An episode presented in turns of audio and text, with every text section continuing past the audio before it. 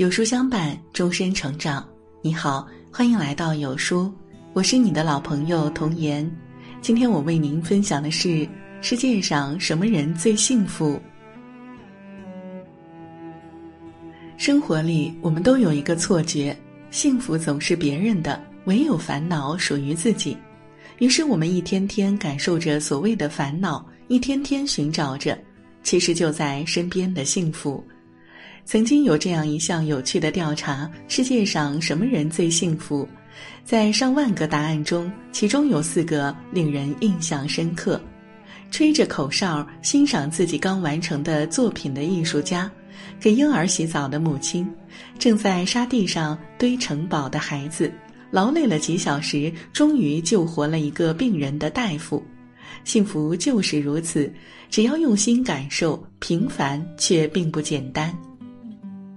有这样一个故事：有一个诗人，才华横溢且家境富裕，妻子美丽温柔，儿子聪明伶俐，但他怎么也感觉不到快乐。他请上天帮他找回幸福，上天先夺去了他的财产，再带走他的妻儿，最后拿走了他的才华。诗人痛不欲生。过了一个月，上天把这些又重新还给了他。诗人搂着妻儿，长久地跪在上帝脚下，深深地致谢，感谢上天赐予他幸福。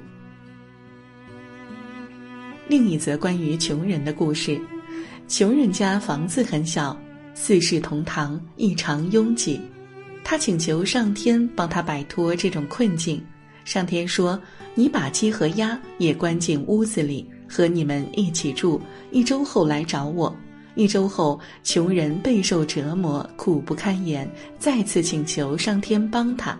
上天说：“你把牛和羊也关进屋子里，和你们一起住。一周后再来找我。”又过了一周，穷人痛苦难耐，再次恳请上天帮他。上天说：“把那些动物都赶走吧，一周后再来找我。”一周后，穷人跪在上天脚下，深深的致谢，感谢上天赐予他幸福，让他尝到了久违的快乐。其实，上天并没有多给他们任何东西，只是给了他们一份失而复得的感觉而已。他们便从中体会到拥有的满足，从而开始珍惜现状。正所谓不识庐山真面目，只缘身在此山中。上天做的唯一的一件事儿，就是帮助他们跳开来看待自己的现状。很多时候，当我们为找不到幸福而苦恼时，并非是幸福真的远离了我们，变得遥不可及，而是我们自己迷失了方向，缘木求鱼。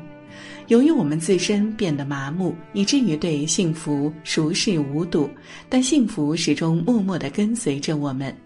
有一天，我们幡然醒悟，蓦然回首，会发现幸福正在拐角处对我们微笑，静静地等候着和我们一起回家。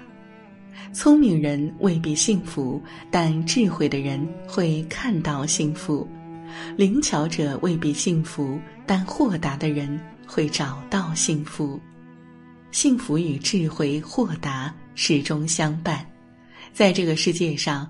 你未必是最幸福的，但你肯定不是最不幸的。